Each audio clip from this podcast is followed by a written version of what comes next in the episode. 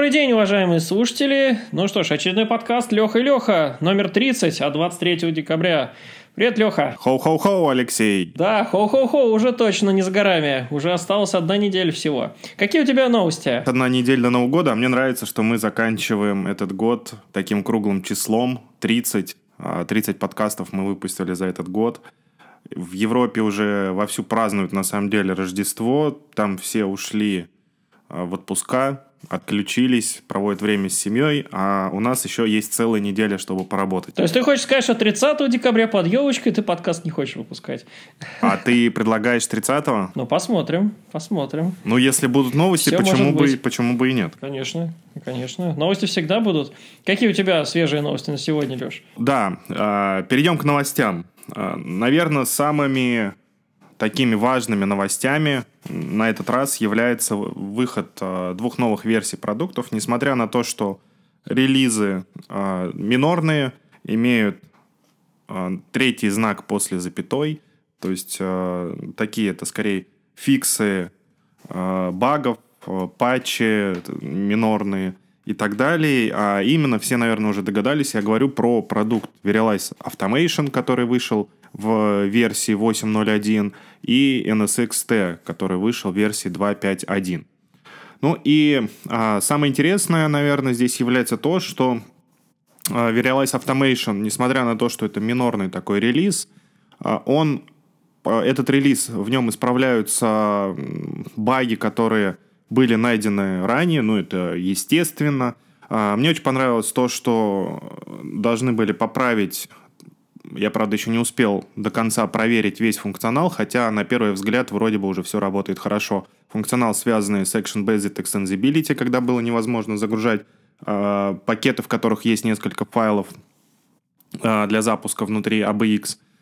Э, также э, добавились э, редакторы свойства блюпринтов, которые теперь в GUI более удобно это отображают и на канвасе, и может э, использоваться для того, чтобы добавлять э, различные свойства, редактировать свойства, э, и дополнительные там, подсказки, поля возникают и так далее.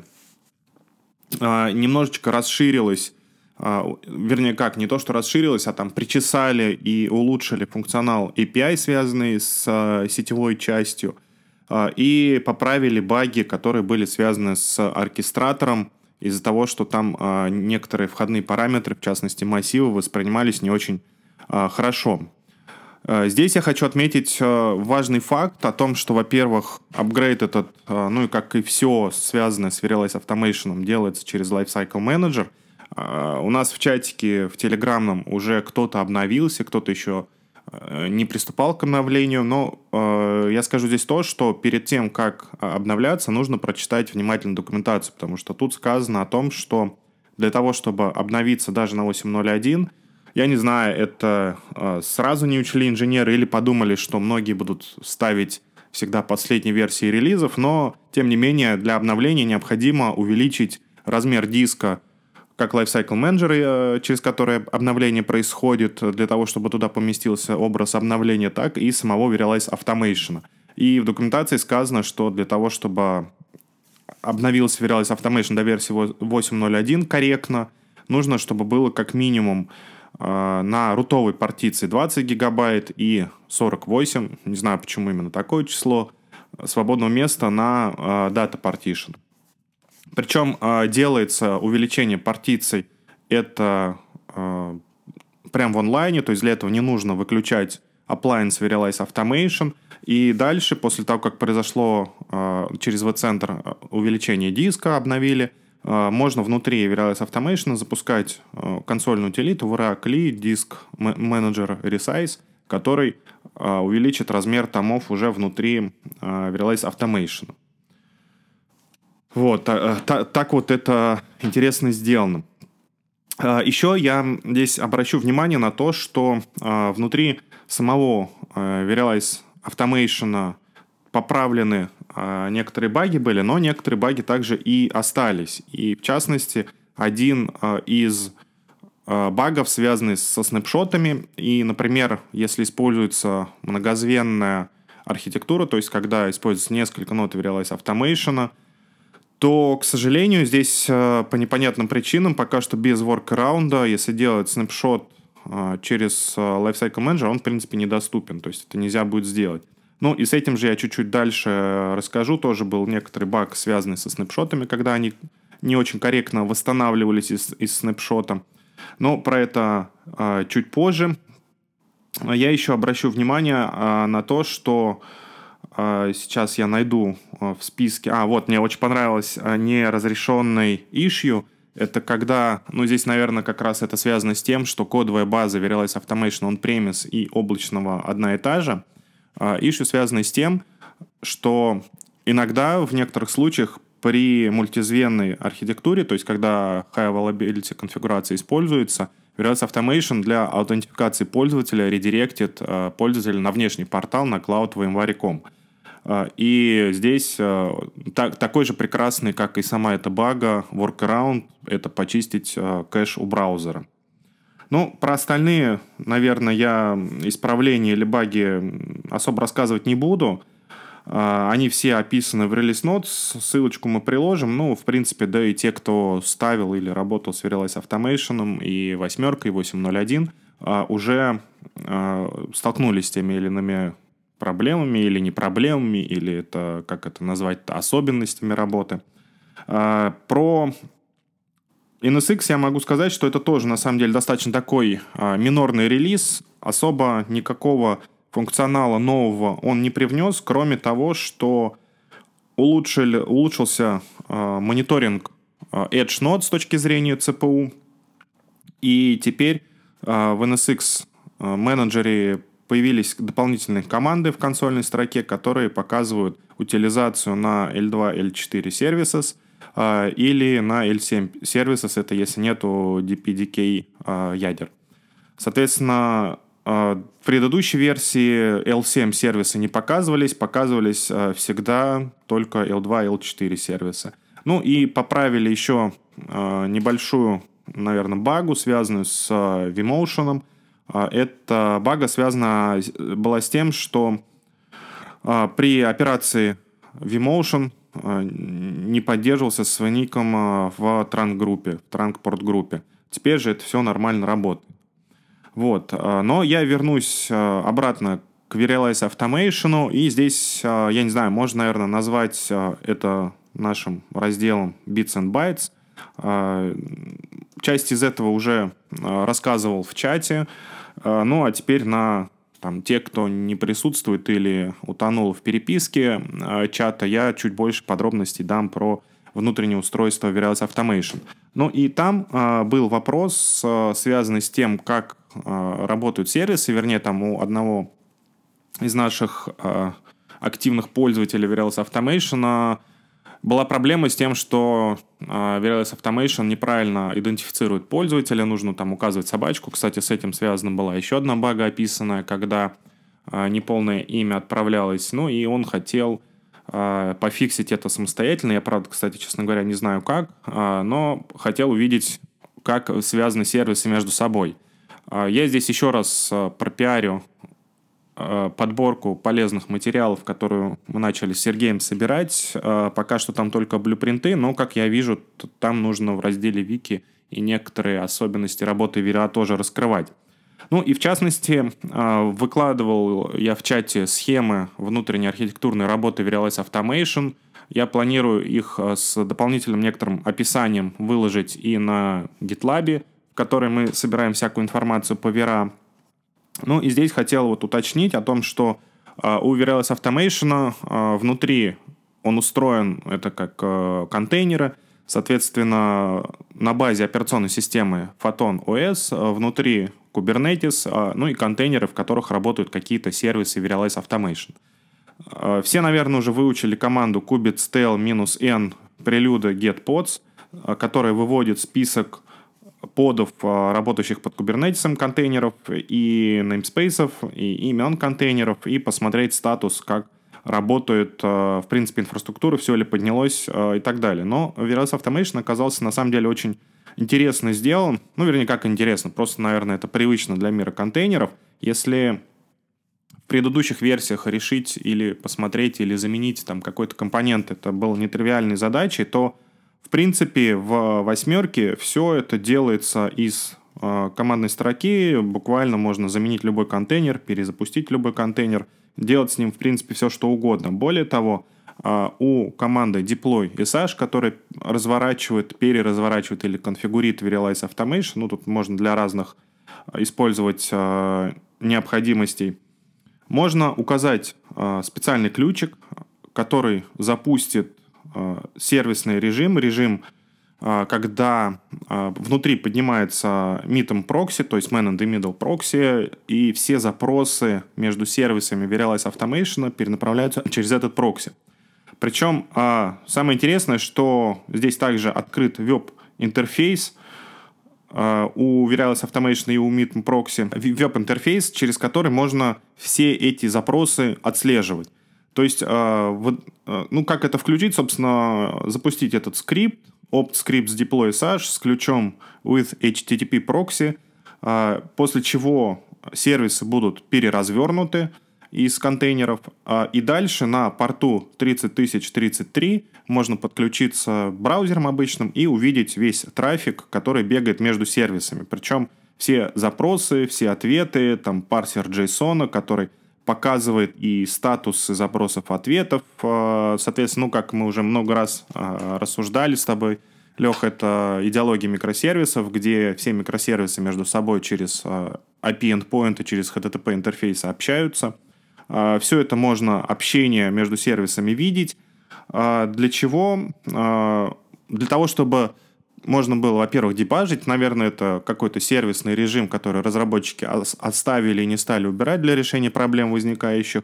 Ну и более того, можно также посмотреть, какие запросы браузер клиента отправляет в Verialize Automation. Для этого нужно сконфигурить прокси на браузере на порт 30128 и подключаться дальше браузером, ну, обычно, как работаем с Verialize Automation с порталом, также с ним и работать.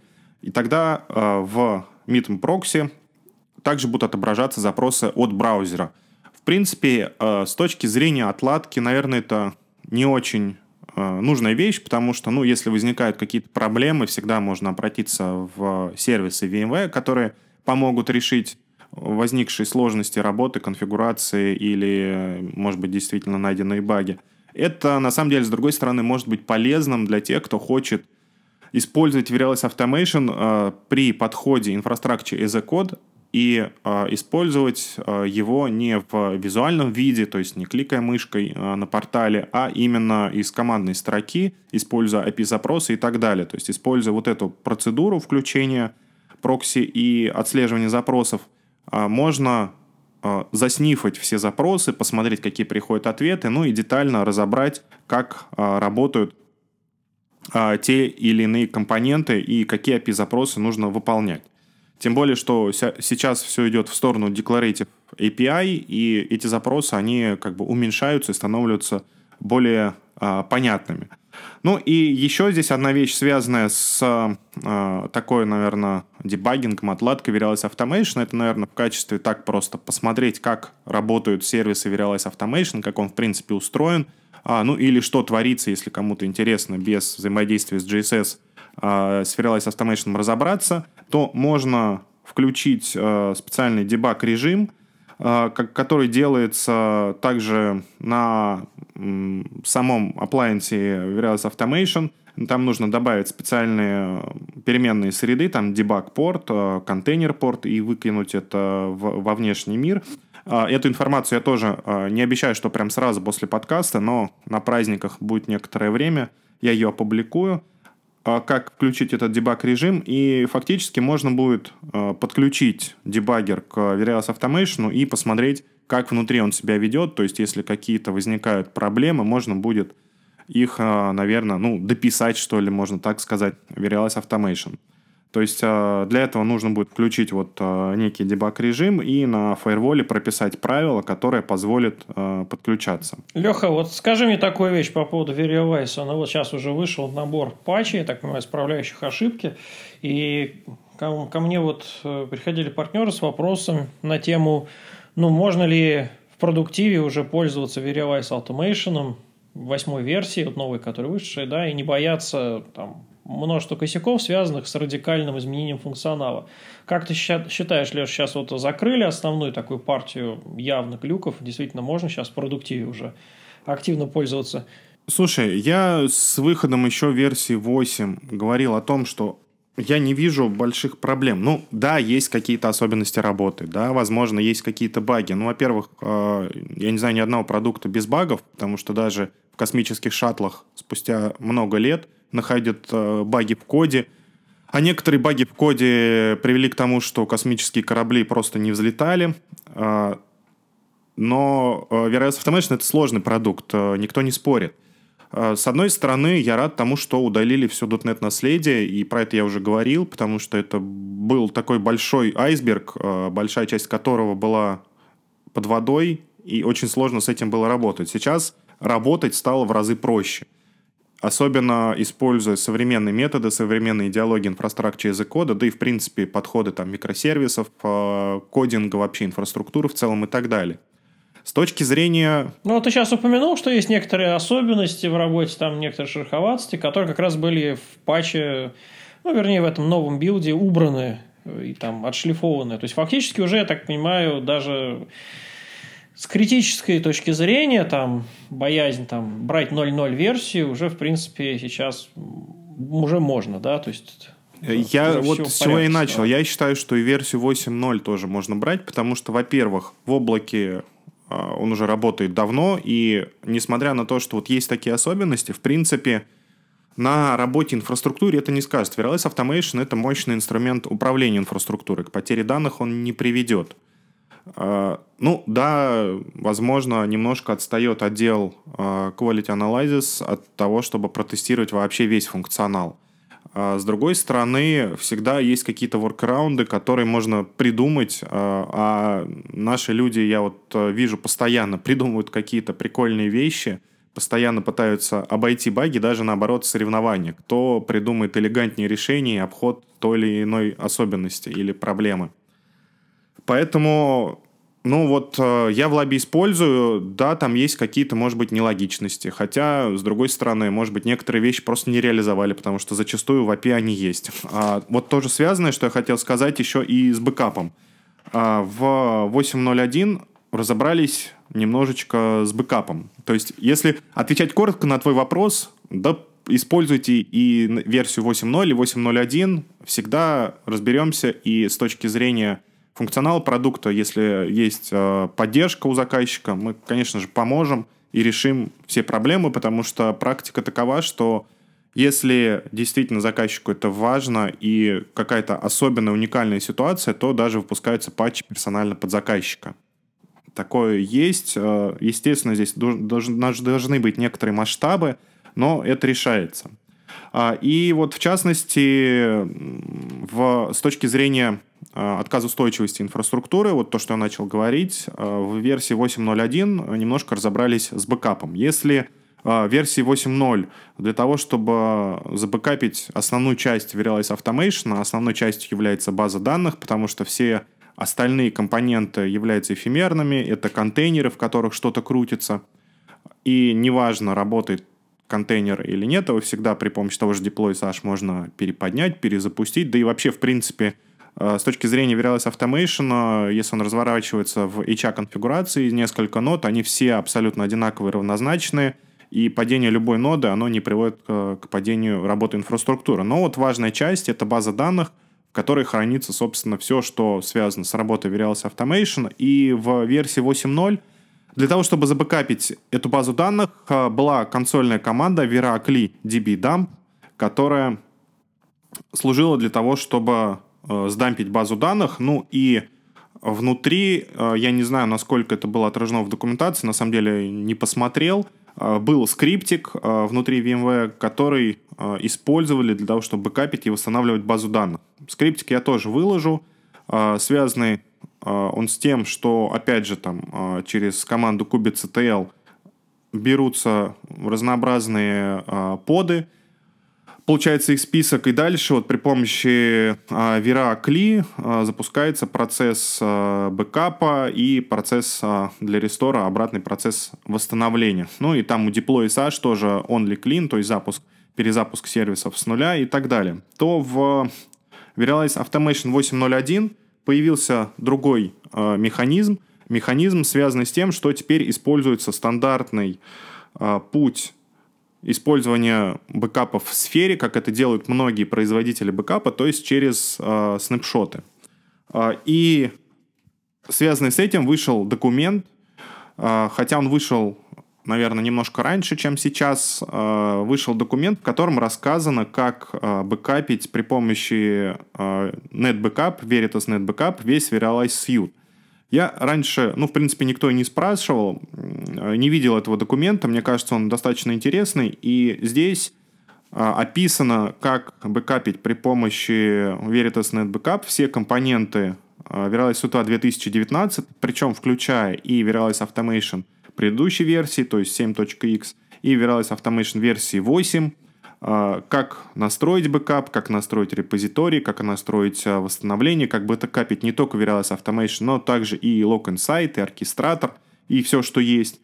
А, и документ этот лежит, на самом деле, на сайте VMware, и опять же у нас на него ссылаются, ссылку я тоже приложу, и таким образом вот можно обезопасить работу инфраструктуры в случае, если что-то пойдет не так или после обновления. Ну, вообще, в принципе, как а, стандартный путь перед обновлением сделать снапшот, а, запустить там обновление или какую-то переконфигурацию, ну, а после, если что-то со снапшота возвращаться. Но, а, как я говорил, в предыдущей версии 8.0 со снапшотами тоже был некоторый баг, наверное, связан, когда не все службы Verials Automation после создания снапшота а, поднимались, а теперь вот 8.0.1 это поправили, причем а, здесь можно также отметить такую вещь, что делая снапшот, не обязательно его делать с памятью. Разработчики говорят о том, что для того, чтобы вот, ну, забэкапить или сделать снимок состояния информации Verials Automation, можно делать для бэкапа снапшот без памяти, и все равно все корректно восстановится и перезапустится. Вот, такие, такие вот, наверное, bits and bytes от меня, Лех. А у меня осталось еще пару э, таких минорных перед Новым годом э, новостей. Одна связанная э, с безопасностью и с безопасностью в двух э, компонентах. Э, первый это Workstation, второй это View Agent – тебе, наверное, будет интересно. Не слышал, Лех, что а, в компоненте ThinPrint а, обнаружилась уязвимость, которая позволяет вылезти из виртуального окружения в родительскую операционную систему. Несмотря на ну, я слышал об этом, что называется, издалека, но у нас активно теперь продвигается собственный драйвер в январе для печати – Поэтому есть альтернатива. Как минимум вот в последних версиях Horizon можно использовать драйвер от самой VMware, Advanced Printing, так называемый. Там такого косяка вроде нет. Ну, э, вот э, в связи с тем, что, в принципе, возможность э, вылезти из workstation, это не касается там гипервизоров ESX, это не касается других продуктов, это касается только workstation или плеера и касается View Agent. Э, возможность операционной системы, которая там, вылезти во внешний мир. И поэтому, поскольку это не критичная такая уязвимость, у него очень низкий рейтинг с точки зрения безопасности, да и вообще уже выпустили э, патчи, в частности Workstation 15.5.1, э, View Agent 7.10.1 и так далее, которые исправили э, эту уязвимость. Но вот здесь вот э, можно сказать, что э, с точки зрения VMware, как бы проблема даже не в продукте VMware, а в компоненте ThinPrint, который, а, соответственно, мы аемим, VMware аемит э, и использует э, для решения задач в своих продуктах. Ну, наверное, в частности, поэтому уже несколько лет идет процесс ухода от третьесторонних компонент в сторону написания собственного кода. Потому что это видно и в сфере, когда появились native драйвера, это видно и с точки зрения Horizon View, да, когда вот, может, ты уже много раз говорил про Blast и уход от PC over IP. Это видно о том, что, вот, как ты говоришь, уход от третьесторонних компонентов для печати и проброса печати в сторону написания собственных компонентов. То есть, э, ну, как бы все хочется держать внутри, под контролем. Э, и несмотря на то, что это может привнести своих особенностей в работе, тем не менее отдел безопасности внутри VMware, он очень строго следит за всеми дырками в софте, и здесь как раз тестирование, оно намного серьезнее, чем тестирование какого-то другого функционала.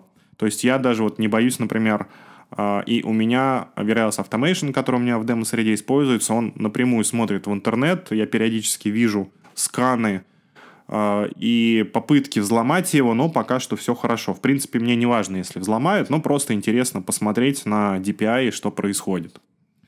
Ну и заканчивая, я здесь а, отмечу одну тоже новость, которая связана с окончанием жизненного цикла продуктов. Был такой продукт, как vSphere CLI, который являлся командным интерфейсом управления и администрирования ESXi, который э, управлял различными компонентами EV-центра в том числе, и включал различные утилиты для конфигурирования, то теперь vSphere CLI, который был включен в большое количество разнообразных утилит, это и с XCLI, и RESC-Stop, и в Python, ой, извиняюсь, в Perl SDK, и в DKLI, и в VI CFG. Это вообще такая низкоуровневая утилита, которая со времен начала ESX, наверное, существует в нем.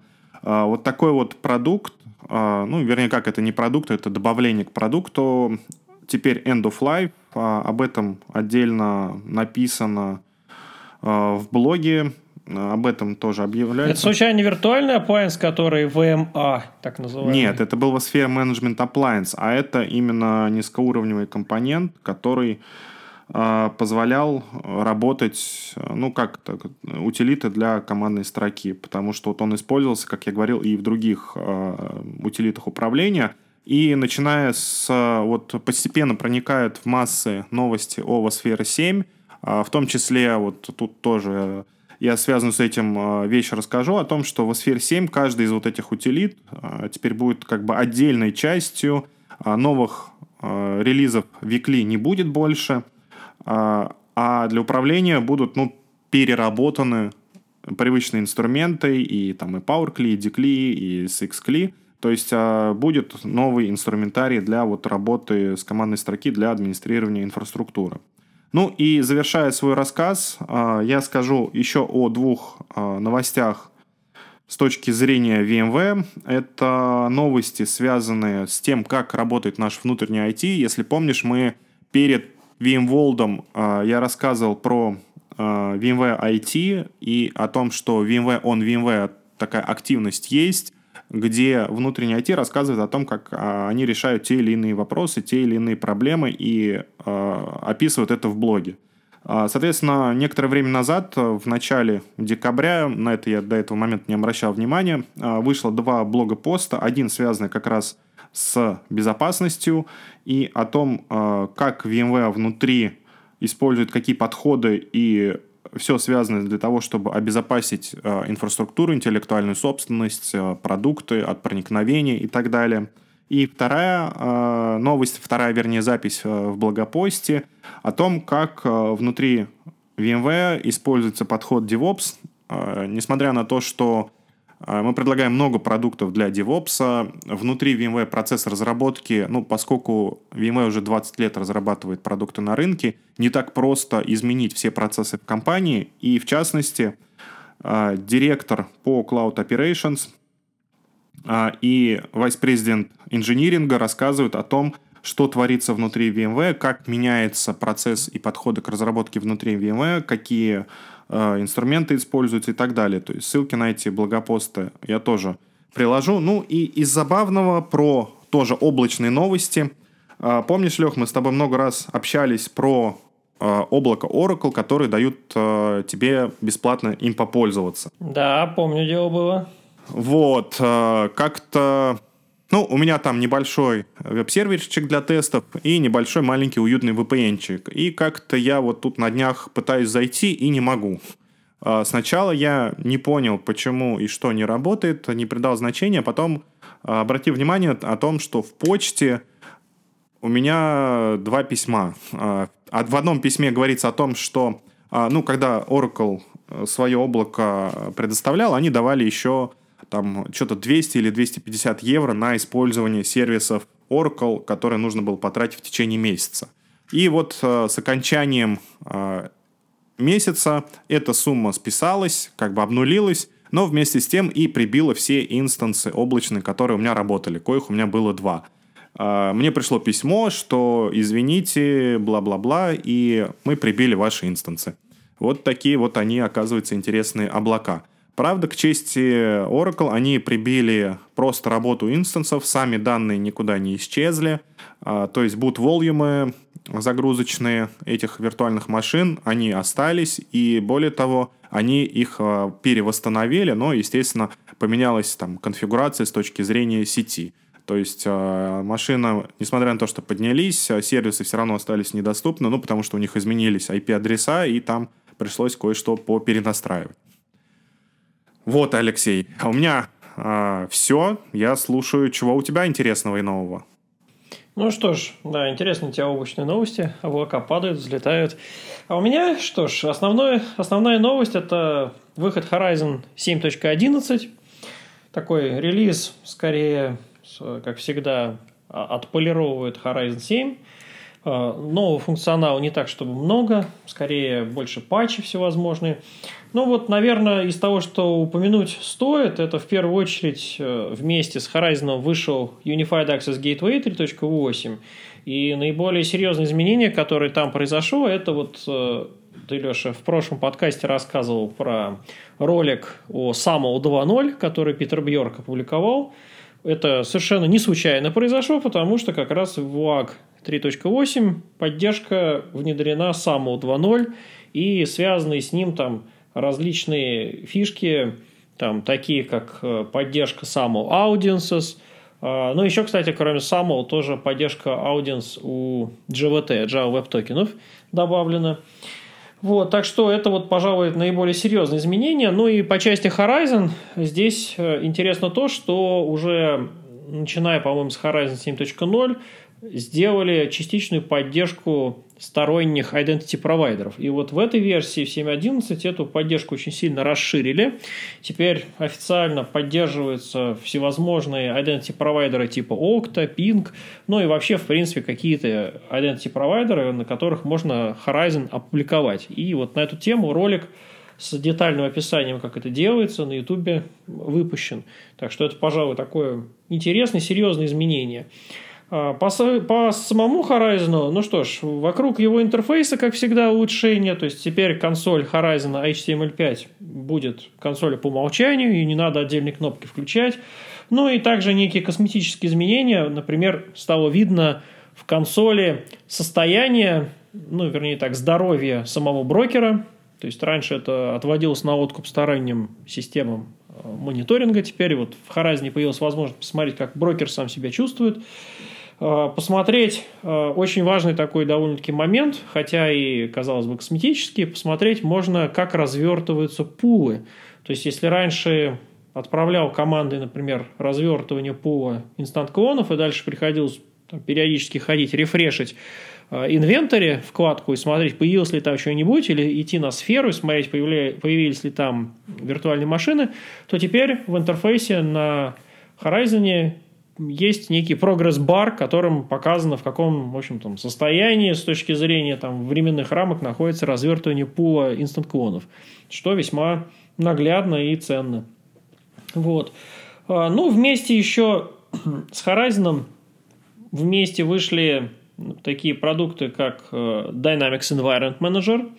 Ну и тут, что интересно, в принципе, изменений там немного, самих по себе, то есть там несколько дополнительных э, policies добавилось, связанных с появлением в Horizon там дополнительных э, небольших э, функций, там, например, собственный Blast кодек для того, чтобы шрифты более четкими были на экране, там их, их э, по ним Sharpen фактически проводить некую процедуру, то есть повышение четкости. Да, я помню, как-то кто-то из заказчиков спрашивал, а что это у вас шрифты такие размыты? А я им тут сразу раз и предложил использовать. Помнишь, ты выкладывал пост со всеми параметрами, настройками Blast. Да, да. Ну вот сейчас появился отдельный Blast кодек, который прям отдельно шрифт как-то отображает. Единственное, что он по умолчанию пока выключен, как тех превью, наверное, скорее. Поэтому его надо специально включать для того, чтобы вот получать этот, э, это отображение специально для там, чтения большого количества текста, ну или для печати. Ну вот э, в этой канве я обратил внимание, что вышло несколько интересных статей. Вышел, во-первых, блог-пост на тему, как с помощью Dynamic Environment Manager управлять э, ассоциациями файлов в Windows, то есть э, открытие определенных э, расширений файлов определенными программами, как это настраивать, э, пробрасывать. И ранее это делалось сторонней утилитой и закачивалось в Dynamic Environment Manager, а сейчас этот функционал, собственно, в него встроен. Ну и вот э, на самом деле много разных таких вот нюансов, которые раньше решались какими-то сторонними утилитами, теперь встроены в э, Dynamic Environment Manager состав. И на этот счет вот отдельная статья управления Windows 10 с помощью DEM, в которой, в общем-то, все это кратко описано. Пожалуй, там самое ценное это перечисление ресурсов, где можно посмотреть, какой функционал там теперь э, встроен, что там можно сделать.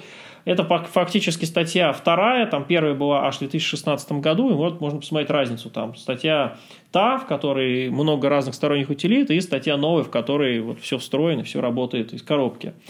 Вот. Э, помимо этого, я удивился немножко тому, что появилась целая матрица совместимости. Теперь и для Dynamic Environment Manager есть матрица совместимости с Windows 10 билдами. То есть теперь не только Horizon надо смотреть по матрице, но теперь и DEM тоже надо по матрице смотреть, чтобы он полностью поддерживался. Ну, честь сказать, там по факту выкинуты только самые старые версии, там старые билды типа 16.09, там 16.07 уже не поддерживаются, ну, потому что Microsoft их тоже с поддержки уже э, потихоньку снимает. По крайней мере, так вот указано, что они вроде в состоянии деприкейт скоро у Microsoft. Вот. Э, ну и еще из нового это вышла утилита Airlift версии 2.1, там добавили тоже такие косметические изменения в интерфейсе, которые показывают наглядно, значит, это утилита, которая связывает э, SCCM и AirWatch, показывает, какие политики применяются на заинроленные Windows э, устройства и какие правила на коллекции таких устройств применяются на SCCM и позволяет, в общем-то, переводить политики с SCCM на Workspace ONE. И вот как раз те политики, которые готовы к переводу или которые требуют минимальных модификаций, теперь отдельно в интерфейсе они анализируются движком Airlift и в отдельном интерфейсе отображаются там желтеньким. Соответственно, те политики, которые уже были переведены на Workspace ONE зелененьким, но и те, которые сложные, требуют большого количества ручного труда, они остаются там в красной некой зоне. Вот это тоже позволяет так наглядно присмотреться, сколько у нас сложных политик, которые требуют перевода или которые вообще, в принципе, тяжело переводить. Ну и если их там не очень много и много желтых, можно там сконцентрироваться на тех, которые перевести проще. Вот, так что такие вот новости у меня из мира Workspace ONE. Леха, ну что ж, на этом давай потихоньку завершаться. Вот. И я надеюсь, что мы с тобой все-таки еще успеем в, в этом году сделать подкастик. По крайней мере, буду стремиться. Ну, если что, вот. запишем просто новогоднее обращение.